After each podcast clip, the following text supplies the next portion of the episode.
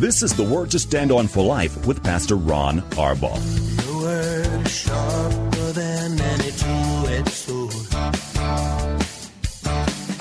And it cuts deep into my heart. The Word to Stand On for Life is a radio ministry of Calvary Chapel in San Antonio. A live call in show here to help you answer your questions about the Bible and how to apply the Word to your daily life. For more information on Calvary Chapel, visit our website, calvarysa.com. Get your Bible questions ready and call in now to 210 340 9585.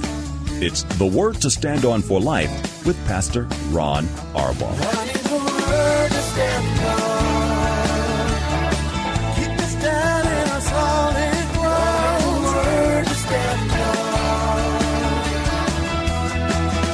Welcome to the Wednesday show. Thank you for tuning in. I'm Pastor Ron Arbaugh from Calvary Chapel in San Antonio, Texas, and this is the Word to Stand on for Life, a program dedicated to taking your phone calls and answering your Bible questions. And we need phone calls and questions sent in. We're running a little bit light on those. Um, all you have to do is call us 210 340 9585. That's 340 9585. If you're outside the local San Antonio area, you can call us toll free at 877 630 KSLR. That's 630-5757. You can email questions to us by emailing questions at calvarysa.com, or you can use our free Calvary Chapel of San Antonio mobile app and send them to us that way. If you are driving in your car, the safest way to call is use the free KSLR mobile app. Just hit the call now banner at the top of the screen and you'll be connected directly to our studio producer. I got a nice surprise just a few moments ago um, as we're getting ready, you know, now that the kids are not in school. Uh, I don't have the kids coming in for prayer every day at just a couple of minutes before 4 o'clock. And today, uh, a family showed up with four of the kids here to pray, and we had another one here. Now, we didn't have more than 10, so it's okay. But uh, they were able to pray for the program and give me a hug, so that was a really, really neat thing. And I'm praising the Lord for it. Uh, tonight, I'm going to be teaching Genesis, uh, cha- the end of chapter 4 and the begin, and I hope I can not talk too much and get all the way through chapter 5 tonight we get to the begats, the old King James, and this one begat this one, and he begat that one. Um, doesn't sound really exciting, but there's a lot of really interesting information uh, in in this chapter, and it's all leading up to the flood of Noah, which we will uh, begin to undertake in our study next Wednesday night. So that's tonight at 7 o'clock. You can watch it at calvarysa.com. Um, I would like to say, uh, and I'm sure he and May are listening, Pastor Ken and May, happy anniversary. I love you, and one of the most painful things about this coronavirus is I don't get to see you uh, every day like I'm used to seeing you. And I guess we can say it's also a happy no tax day because taxes aren't due now until July 15th. So there is a silver lining in everything that happens. Let's get to some questions while we wait for your questions or phone calls. This first one is anonymous. It says, is it okay for a Christian wife or mother to work outside the home? Of course it is, Anonymous. And I don't know whether you're the Christian wife or you have a Christian wife and you're contemplating these things. Of course it's okay. Um, you know, we don't live in Bible times and, and women work and women have rights and women have brains and women can do really neat things. So this is a thing where a husband and wife together need to sit down and seek the will of God. There are women who want to work and the Holy Spirit will tell them no and he's preparing them for something coming down uh, along the road. Um, uh, there are others who will say sure. Uh, and it's it's just seeking the will of God on your own. But we need to get rid of this idea that a Christian wife isn't somebody who lives in this century. And of course they can work, and of course they can achieve. Uh, God gives them wonderful gifts. I had a couple come in yesterday. I mean, these people are really, really near and dear, close, close, close to me. And um, uh, they were just discussing with me uh, a, a, sort of a new direction the Lord is sending them, not away from the church, thank the Lord, but sending uh, a new direction. And and they looked at me like, well, well, are we crazy? And it really had to deal with the wife. And and I said, you know, you're convinced and she's convinced, so go for it. Give God a chance to do something really, really great. And I think that's one of the things, um, not changing the subject here, but I think that's one of the ways that we can all use this time under quarantine where we're sort of forced to be home and forced to deal with quiet. Um, um, we, we can really sit down and wait on the Lord. And I really believe that God is going to rearrange a lot of our lives completely, send us in a completely different direction than the one we thought we were going on before this thing happened. So, Anonymous, I hope that's as clear as I can be. Of course, it is okay for a Christian wife and mother to work outside the home. Here is a question from Matthew. And Matthew, I really like your question. He says, Pastor Ron, how can I interact with the Holy Spirit practically on a day-to-day basis? Well, Matthew, the first thing you've got to understand is the only way you can interact with the Holy Spirit is by being obedient. He wrote the Word of God. Be obedient to the Word of God. Acts 5.32 says God gives the Holy Spirit, and that context there is always in power to those who obey Him. So that's the first thing. There is no interaction with the Holy Spirit when there is sin breaking the fellowship you have with God. I tell people at the church here all the time that the Holy Spirit's first name is holy. We have to pursue personal holiness. And when we're doing that, then the Holy Spirit is going to interact with us. The second thing, Matthew, is that we've got to surrender. And this is a hard one for us. We've all got plans. We've all got hopes and dreams. We've got things that we want to do. Um, and we've got to be able to say, not my will, but thy will, O God, be done. When we do that, the Holy Spirit then is free to sort of um, in the most practical way say, okay, turn this way instead of going this way. Third thing we have to do is we've got to walk by faith, not by sight. And Matthew, well, uh, this is obvious. I think we all understand this. This is one of the most ignored concepts of of our day-to-day walk with, with the Holy Spirit, period. Um, we've got to trust by faith that he's leading us in the perfect will of God. You know, Paul said that we should pray that we would, or that he prayed, and obviously we should pray as well, that we would grow in the grace and knowledge of God and in the knowledge of his will for our lives. That means we gotta, we gotta have faith. It means when I want to do something and the Lord wants me to do something else, I've got to choose his thing. And it has to be something we do every day. You know, Matthew, there's different terms for it, being baptized in the Spirit, being filled with the Spirit. But it doesn't matter what we call it. What's important is that every day we are surrendered to the, the will and the power of the Holy Spirit. We do that, again, practically by asking the Lord, um, Jesus, give me some divine appointments today. I know Paula is at home during this, and she's got the gift of love. I mean, she just splashes love everywhere she goes. And, you know, we're not able to be around a whole lot of people like we are, are typically around.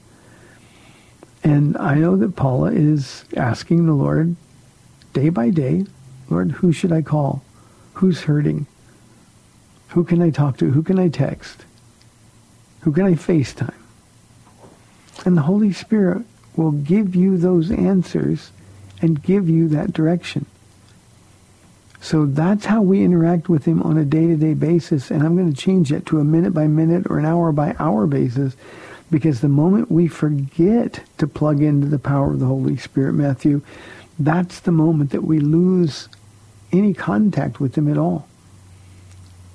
So it's just a matter of being with Jesus, that's what I call it, every day, letting the Holy Spirit lead us and guide us. Remember when Paul uh, desperately wanted to go into Asia Minor, um, Ephesus in the area there, um, and um, I mean, he made that was his plans. He knew it was God's will. He thought it was God's will for him now, but God had a different will.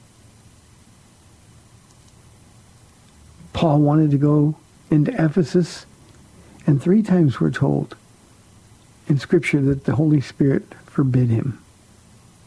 Three times. Now that would get a little frustrating. The last time he couldn't go when he wanted to go and he thought it was his time, God sent him with that vision of the man from Macedonia to Philippi. Now, Matthew, when Paul was in Philippi and he ended up in that Philippian jail in stocks with Silas, how many times do you think he thought, wow, I was really wrong. I, I shouldn't have come back here.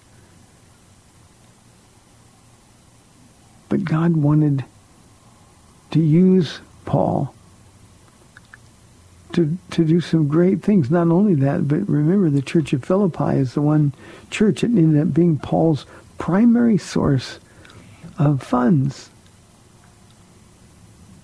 And so God had a work to do there. Once that was done, then Paul was released to go. You can only understand that if you are submitted to the Holy Spirit. So obedience, pursuing holiness, walking by faith instead of by sight, and plugging in and staying plugging, plugged in to that power source. Good question. 340-9585 for your questions today, your phone calls. Here is an anonymous question, important one. Pastor Ron. I have trouble sleeping. I have trouble sleeping mostly because of the distractions I have in my life. I invite those distractions because they keep me from thinking about everything that's going on now. I'm a fearful person. But I am really tired, I guess from the lack of sleep. And then he or she asks, any advice? Uh, yeah, you know, um, I, I'm, I can guess what you mean by distractions, probably your phone, social media, um, listening to things. You know, I think one of the things that we all have to do, Anonymous, is we've got to learn how to deal with quiet time. We really have to learn to deal with quiet time. We've got to turn off, unplug, and just listen for the Word of God. You see, He is our source of strength. He's our source of direction. He's our source of comfort. And we live in such a busy world. We live in such a connected world that, that, and I tell this to the church here all the time, Anonymous, that if you don't put those phones down, you're not going to be able to hear from the Lord. And when you said in this question, I invite distractions because they keep you from thinking about everything going on now, those are the things that you need to be thinking about. Lord, how can you turn this bowl of ashes into beauty? How can we take this mess going on here and turn it into a place where I can be used right in the middle of your will? And we need to be praying about these things. And sometimes prayer is hard because we got to put our phones away. I still know people that answer their phones when they're talking to Jesus. It's an amazing thing. God wants to talk to you and you'd rather take a telemarketing call. We have to see what's going on. Or we've got to look at that text. It's what happens with people in cars. They've got to look at the text instead of saying, look, I'm not looking at my phone while I'm driving the car. And I think what happens with you not being able to sleep is that you don't know how to deal with the quiet. So we need to deal with the fear and worry. We can't just pretend it's not there. And then when it gets a little tiring for us, and usually that's in just a few minutes, we need to remember to resist the distraction of our phones. We really and truly need to learn to deal with God in those quiet times. They're times, Anonymous, those are the times when God will come to you and he'll answer the deep questions of your heart. He'll give you the, the answers to questions you've been asking. So you've got to limit the distractions. And I'm just talking about personal discipline. You've got to set that telephone down. Stop listening to podcasts. Stop listening to to whatever it is that you listen to. Leave Facebook and all of the other social media outlets. Leave them alone. On a personal note, Anonymous, I am not a phone person. I'm visually impaired, so I can't look at my phone. I can't use my phone for for distractions. Um, but you know, I don't even like to talk on the phone. And so I, I have no problem leaving it. Now my phone never gets below like 98% on the charge thing. I have it because I have to. But I can't be connected to it. I've got to be connected instead to two things, to the Word of God, and more importantly, to the person of Jesus Christ. And if you want real rest, it only comes in his presence. If you want to be delivered from being too afraid, there's well over 300 times in our Bibles where we're told not to be afraid. Do not worry, do not be afraid, those kind of things. Well over 300 times. We need to hear that. And then when we're afraid, we need by faith to turn those fears over to the Lord. So until we learn to deal with quiet, until we learn to, to, to, to disconnect and listen just for the voice of the Lord, I think these problems are going to continue. So do me a favor and just exercise self-control, which is, by the way, a fruit of the Spirit. Thank you for the question, 340-9585 for your live calls and questions, or toll-free 877-630-KSLR. Um, here is a question from Natalie. Can you please explain the difference between sanctification and justification. Yeah, I can. Let me start with justification, uh, Natalie. Justification happens, and here's the way to think about justification that you'll remember. It's to be made just as if you'd never sinned. So when you think of justification, that's the work of God that makes you as though you never sinned. It's when we believe in Jesus Christ, when we repent of our sins, and we surrender our heart to Jesus, ask him to come into our life, and the Holy Spirit comes and takes up residence as a deposit guaranteeing our inheritance in heaven. At that moment, we are justified, just as if we'd never sinned. We are forgiven for all sins, past, present, and future. And that's what justification is. Now, obviously, that's a positional doctrine um, obviously, we're still working out our salvation. That's what sanctification is. I'll go there in a moment. But from Jesus' perspective in heaven, what he sees is that we are absolutely perfect. He who knew no sin became sin that we might become the righteousness. You can substitute the word perfection of God. So that's what justification is. Sanctification is, and people don't like when I say this, Natalie, but sanctification, I think, is the most exciting um, doctrinal issue that we get to experience on a daily basis. And that's the, the process of becoming more and more like Jesus every day. Sanctification is working out our salvation with fear and trembling. That's what Paul says writing to the church at Philippi. He doesn't say working for, but working out. Sanctification is me getting up every morning and saying, Lord, I want to be more like you today than I was yesterday. I want to learn more about your character, your nature, the depth of your infinite love for me. And so sanctification is working out our salvation, becoming more like Jesus each and every day. And Natalie, if we will do that, you're going to find that you really truly are more like Jesus every day. Now, obviously, we got to spend time in his presence. And it doesn't mean that because we're in this process of sanctification, we're not going to mess up. We're not going to blow up. We do. You know it. I know it. But you see, when you realize that sanctification is a process, we won't be completely sanctified. The word means to be set apart. It's used sometimes for, for, for holy.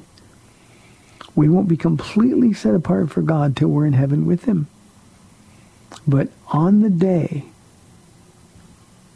that we stand before him, we want to be able to look back and see the crowns of righteousness that we've earned. We want to be able to hear the Lord say, well done.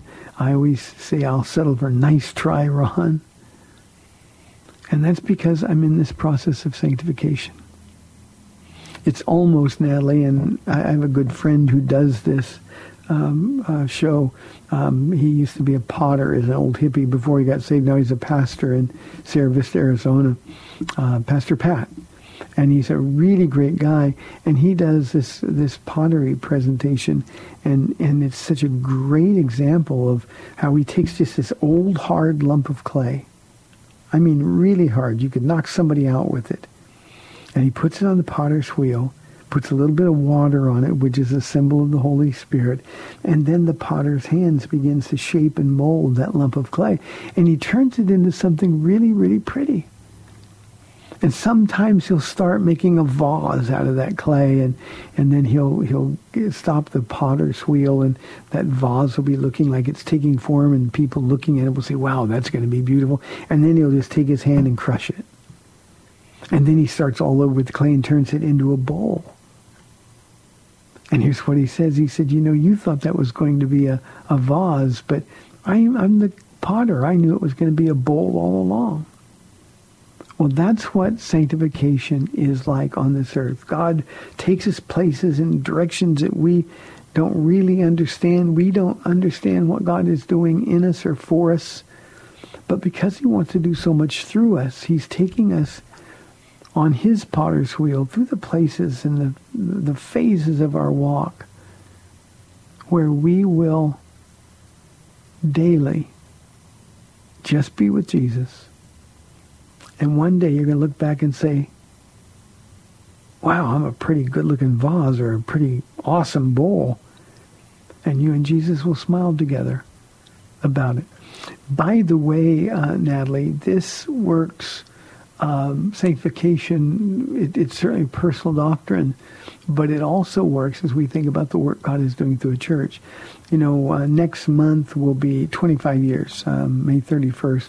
Uh, is 25 years to the day that we started the work here at Calvary Chapel.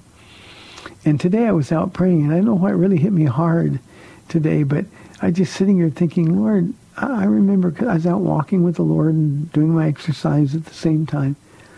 And, and I just thought, you know, Lord, I remember 25 years ago when we were here and everything was so strange. I kept thinking, what are we doing in San Antonio, Texas? We've never been here and it's just really weird to us. It's really different. And as confusing as that time was and as many trials and tests as Paul and I had during those early years, today I was able to look back and I was able to say, Jesus, thank you so much that now that 25 years, literally, I'm not exaggerating here, literally feels like it was 25 minutes ago. I got old in the process of being here. I don't know how that happened. But here I am today, and all I could do is say, Lord, thank you for the honor and privilege of having been considered worthy of this calling like Paul, I could say, thank you, Lord, for considering me faithful to do this work. And then, of course, I had to say, thank you, Lord, for keeping me steady and consistent and standing firm in this work. So, Natalie, understanding sanctification is really important, but living it every day is more than important. It's, it's exciting, it's passionate, it's thrilling. Jesus will take you places that you never dreamed you'd be before. And as you look back in a few years and see where he's brought you and sort of meditate on how he's done it, I promise you that God gets bigger and bigger and bigger, and pretty soon your heart is just filled with joy. And this sanctification process, being more like Jesus every day, loving him more today than you did yesterday. That's what will give your walk with the Lord real, real power. So Natalie, thanks very much for the question. I'm I'm blessed beyond what you can imagine um, just by being able to go back and think about what the Lord has done. Well, don't have time to go to another question yet. We'd love to have your phone calls in the second half of the program. Um, but you know, all of us, and again, this this quarantine time is a perfect time to sit still before the Lord. Don't put any pressure on yourself to hear from Him. Just go out and talk to Him, and let Him know that you want to hear His voice. It'll be a thrilling thing for you, I promise. We've got 30 minutes left in our Wednesday show. 340-9585 or toll free 877-630-KSLR. That's the word to stand up for life. We'll be back in two minutes. If you have questions about the Bible, you can send them to Pastor Ron and he'll answer them on the air or reply directly to you. Email your questions to at gmail.com. That's PastorRonKSLR at gmail.com. I need the word to stand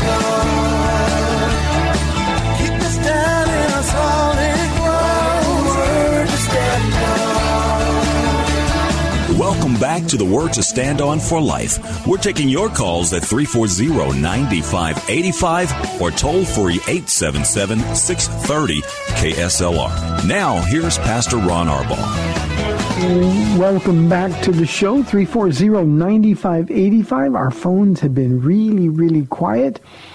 Um, toll free, 877-630-KSLR. Paula texted our producer to remind me I forgot to say happy birthday to my granddaughter, Ileana. She is 15 today. Talk about 15 minutes. She was just born 15 minutes ago. There she is, 15. And while she's not listening to the program today, we're going to call her and tell her uh, happy birthday. It is also, and this is for all of you in the audience to pray. You can write this name down, Raquel Ortiz. Raquel is Pastor Richard, uh, Pastor Richard's wife. Pastor Richard was on our staff for a while and went back to Brooklyn to uh, to begin a church work. Um, she is recovering from the coronavirus. She was one of those who caught it uh, in New York, and uh, uh, she seems to be getting a little bit better. But we would really, really love knowing that you are all praying. Here is a question from Jeremy. He said, Do you think a Christian will ever become sinless? Jeremy, we will all become sinless, but not until we stand before the Lord. You know, we got this battle going on with flesh. For all have sinned and fallen short of the glory of God. Now we read that and think, well, yeah, but that doesn't uh, apply to the future. It's in the continuous present tense in Greek. It is an imperative. And what it says is for all are continually following, falling short, or continually sinning, and continually fall short of the glory of God. Continually. So just the word of God is clear. John, the apostle of love, says if you say you're without sin, you're a liar and the truth isn't in you. So evidently, Jeremy, this has been a problem. Uh, we are such prideful human beings. This has been a problem in the church from the very beginning. John had to deal with it. There was a group of Christians who always think that uh, you know, well, well, I'm I'm without sin. I'm sanctified, and and they just don't understand it. They're not opening their Bibles. The Apostle Paul said, "What I want to do, I can't do." What I don't want to do, that's what I find myself doing. Oh, wretched man that I am. If the Apostle Paul could deal with his, his flesh and with his sin, why can't we? Now, I know the answer. The answer is pride. We like to think that we've sort of found it. We've arrived when we come to Christ. We've been walking with the Lord. But I'm telling you, Jeremy, if anybody's telling you that they don't sin, they are looking at you and lying to your face this is an issue that people become passionate about because unfortunately there are some really bad teachers out there who sort of dangle this carrot before their their students' noses always follow this, follow this. You can be like me one day. You can be without sin, uh, and we can never achieve that. And I get people who get really angry with me. I had a guy that from uh, listening to this radio program came to the church for a while, loved it, loved the people, and that's the best thing about our church, the people, loved the teaching. And then one day I did a Bible study and came to me afterwards and said, are you indicating that we're still sinners? I said, well, of course. And he hasn't been back. So, no, we will never be without sin as long as we are in these flesh and blood bodies. And I think one of the things our flesh ought to do, Jeremy, is give us a sense of longing for heaven. You know, I don't want to sin when I get up in the morning. Um, I don't want to have ugly thoughts. I don't want to be about to lose my temper. Now, clearly, I'm better now than I was 29 years ago uh, at, at, at walking in self-control, not saying dumb things, but those things still come to mind. They just don't come out of my mouth. And so we're fooling ourselves if we think that we are ever going to be at that place where, you know, I don't sin anymore. We need always to keep our sins before the Lord. And that's just the fruit of humility. And Jeremy, a lot of times we think we're doing pretty well for a while and we get a little bit carried away with our own importance. And I think sometimes God will throw that temptation or allow Satan or the enemy to tempt you just to show you who you really are. And the truth is we all continue to sin continually and we are always falling short of the glory of God. And that's why 1 John 1 9 says if we confess our sins, he's faithful and just to forgive us our sins and, here's the key, purify us from all unrighteousness. So that's what I know. I, I wish I wasn't a sinner. I'm, I'm, I'm not nearly as bad as I was. But here's something, Jeremy, I want you to think about. Well, I'm not anywhere close to the person I was when I met Jesus. He has really done a good work in me, sanctifying me. He's done a good work in making me more like him every day. The truth is, the closer I get to him, the more aware I am of how far I fall short. I hope that makes sense to you, Jeremy. There isn't one ounce of flesh in me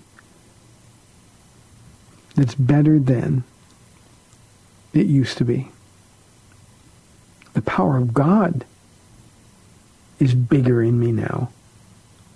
But my flesh still stinks just as much as it ever did. You know, Jeremy, my church has heard this a bunch. My flesh is so bad that all I have to do is walk a little bit away from Jesus and I'm going to do something that is going to end up disqualifying me from what I love doing. The world wants to see me fall. The, the enemy wants to make me fall. My flesh wants to conspire with the world and the enemy. So I've got to fight. It's a real fight. And the only way to win that fight is to realize that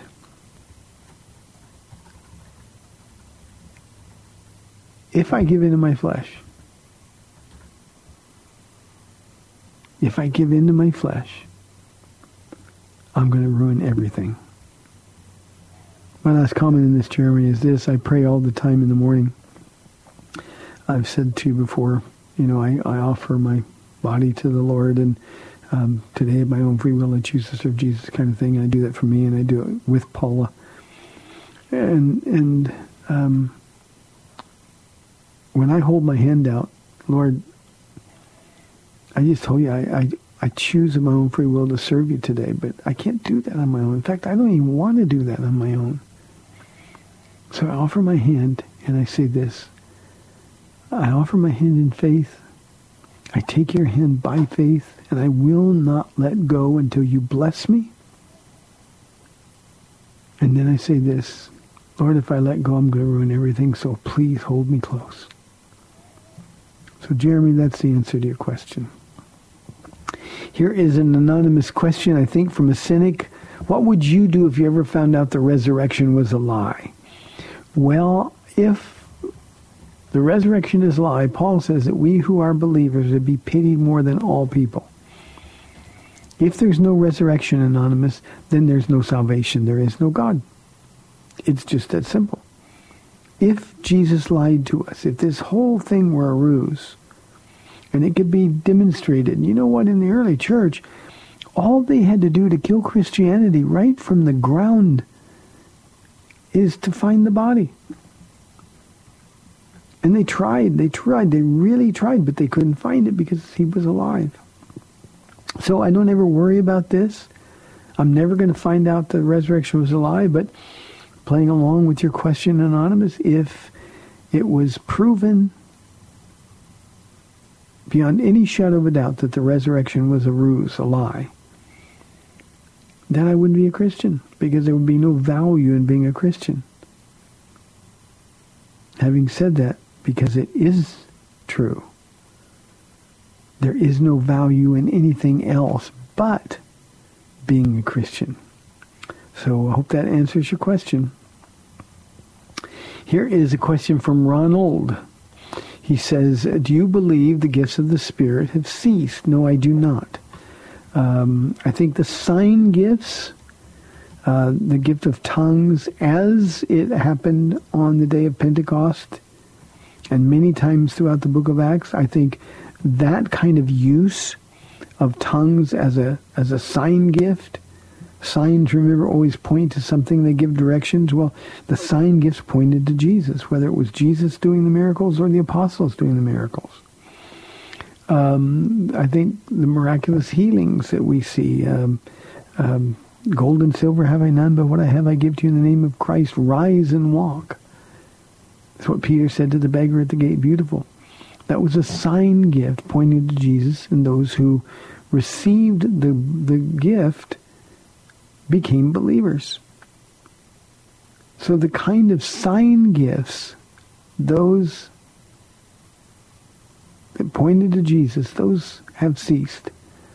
But the other gifts of the Spirit, including the personal gift of tongues, those are all gifts given today. The gift of prophecy, not being a prophet, but the gift of prophecy, the gifts of wisdom and knowledge, um, the gifts of healing. I had a question yesterday about the gifts of healing. It's not that somebody has the gift to heal other people, but God gives gifts of healing to those who are afflicted.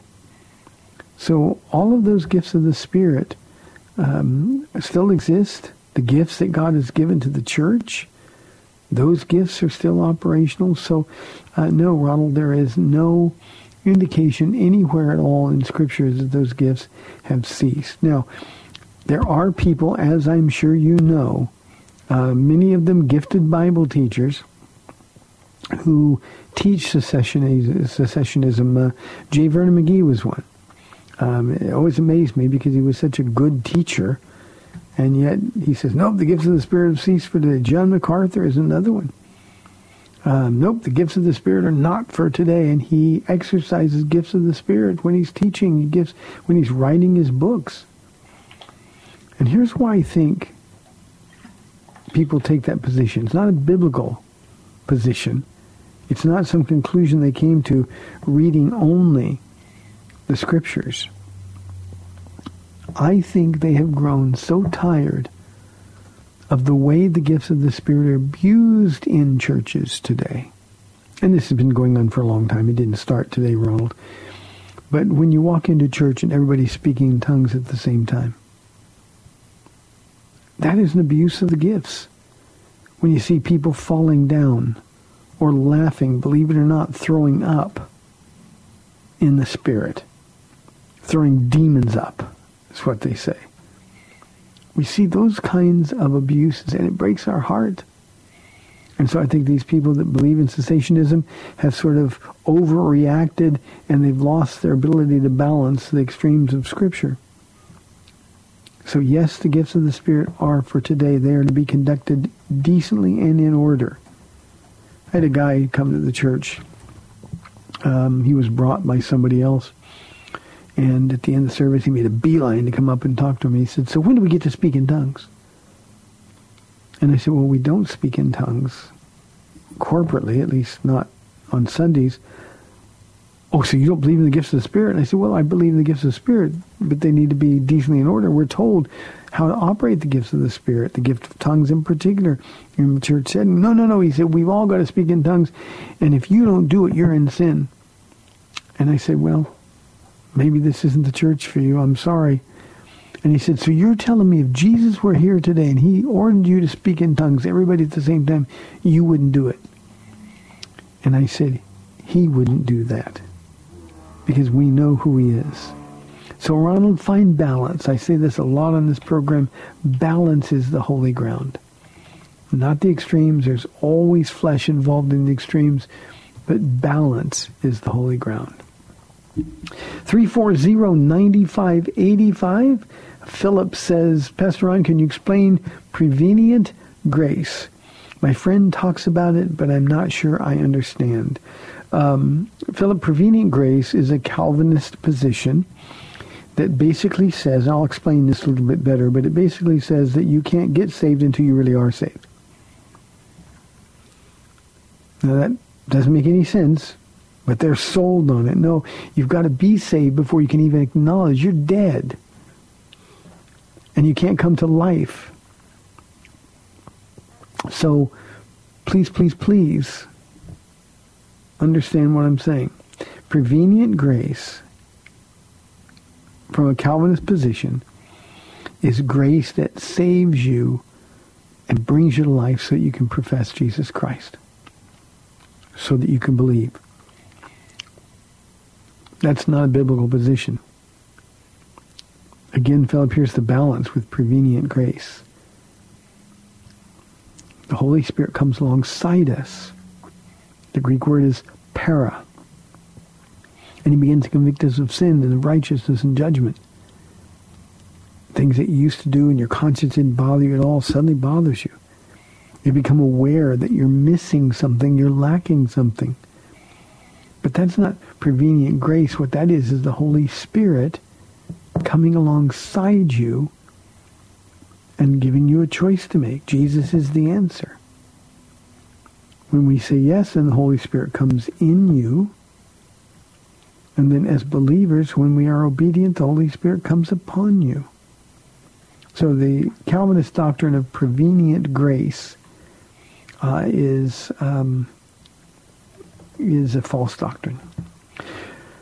Here is a question from. Oh, I thought I had a question here, but I don't see it.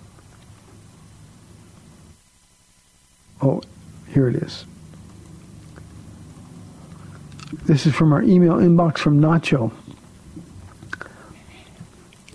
In reading about the scapegoat in Leviticus 16, verses 7 and 8, was this indicating to Jesus becoming our scapegoat over Barabbas, where Pilate cast a lot, per se, in Leviticus 16, and the cast fell on Jesus when they said, give us Barabbas. Um, no, uh, Nacho, that's not the, the idea. When when uh, goats, rams were offered as a sin offering, the, um, um, the, the, the Levite or the priest would place his hand on a goat. So too would the sinner. Then they would cut the, the one goat's throat as a sacrifice and let the other one go. And so scapegoat is really the goat who escaped and the idea was that God was always going to provide a way that we could escape the consequences of our sins. So that's all that means. Uh, it doesn't refer to Jesus at, at all, uh, other than he, he was, of course, the sacrifice that allows us to escape uh, judgment and consequences for our sins. Good question. Thank you. You know, it's amazing, and we uh, see, the Bible has caused so many um, phrases in our language. Uh, you know, we talk about scapegoats, and we talk about stumbling stones, and we talk about um, doubting Thomases and things like that. Well, a, lot of our language has its beginning uh, from the Word of God. Good question. Here is a question from David. He said, My question is about limited atonement.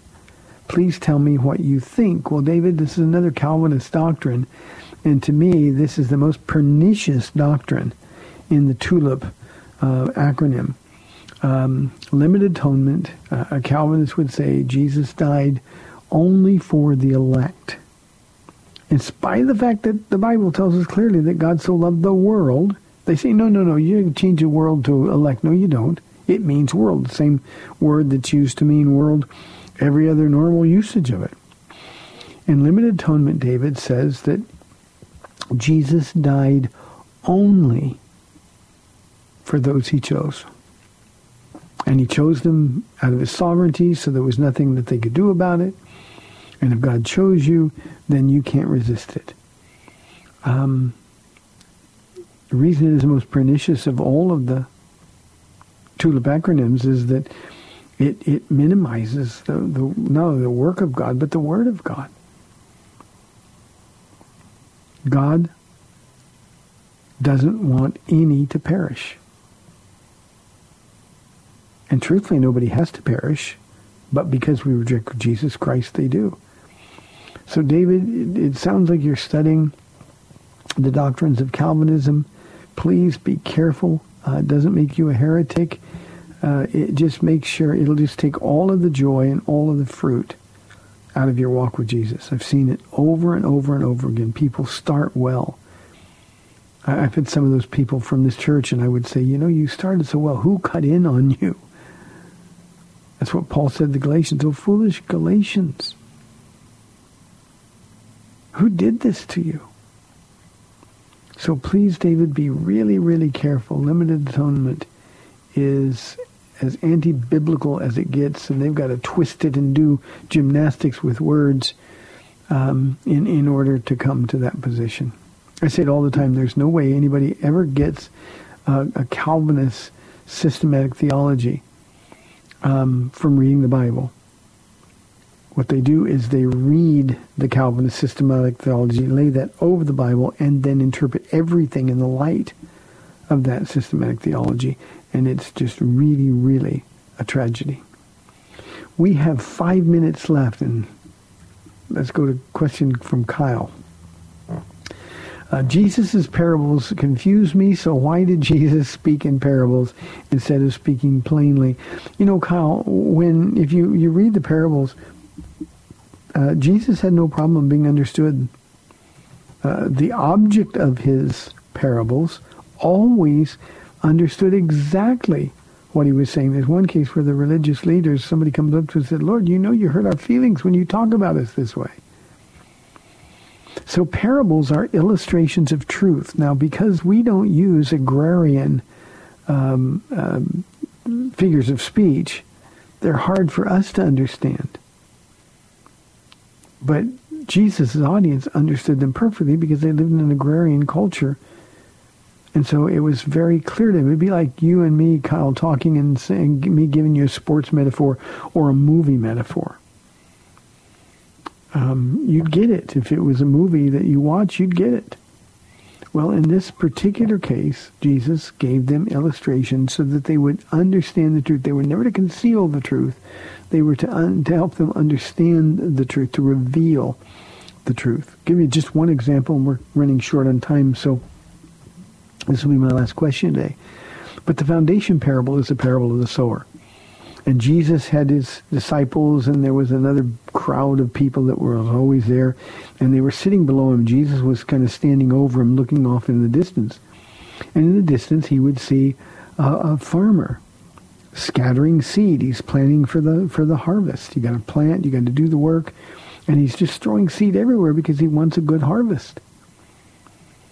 And Jesus would see these birds falling around. You know, the birds would always be swooping down to try to eat some of the seed. And Jesus would look at them and say, there was a farmer who sowed his seed. And that was the background. So everybody would understand that. Now, in this particular parable, Jesus gave us the meaning in, in Matthew 13. And he says, how are you going to understand any of the parables if you don't understand this one? So he wanted to be sure his disciples got it.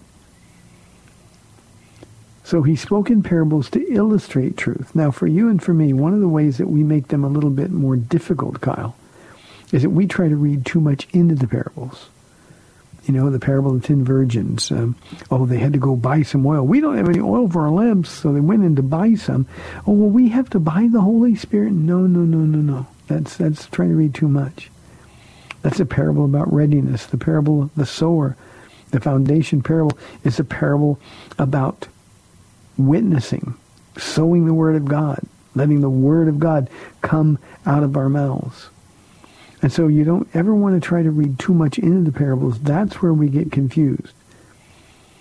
But study the parable of the sower and Jesus' explanation. There's a hermeneutic called expositional constancy, which means when Jesus gives you the definition of something in a parable, then in all the parables, it's going to be the same thing. Example is the birds. The birds are always evil when they appear in a parable. And we have some parables that makes it sound like the birds are good things. No, the birds are always evil in the parables. We know that because Jesus gave us that definition. And to understand the parable, then what we have to do is really and truly keep that constancy as we exposit the scriptures. So Kyle, he read um, or he spoke in parables because he wanted them to understand, not because he didn't want them to understand. I hope that makes sense to you. Thank you very, very much for the question. There is a book by um, Herbert Lockyer, and it's pretty much the the authoritative uh, commentary on the parables of Jesus. Actually, the parables in the Bible, Old Testament and New. Uh, Herbert Lockyer, L-O-C-K-Y-E-A-R, and I recommend it highly. Um, if you want to understand parables, if you want to teach parables, do a lot of homework first. Hey, thanks for tuning in today. Nobody called. The phones were really quiet, but I hope you were blessed. May the Lord bless you and keep you. I'll be teaching out of Genesis chapter 4 and 5 tonight. Uh, CalvarySA.com at 7 o'clock. We'd love to see you there. May the Lord bless you and keep you. God bless. Thanks for spending this time with Calvary Chapel's The Word to Stand On for Life with Pastor Ron Arbaugh.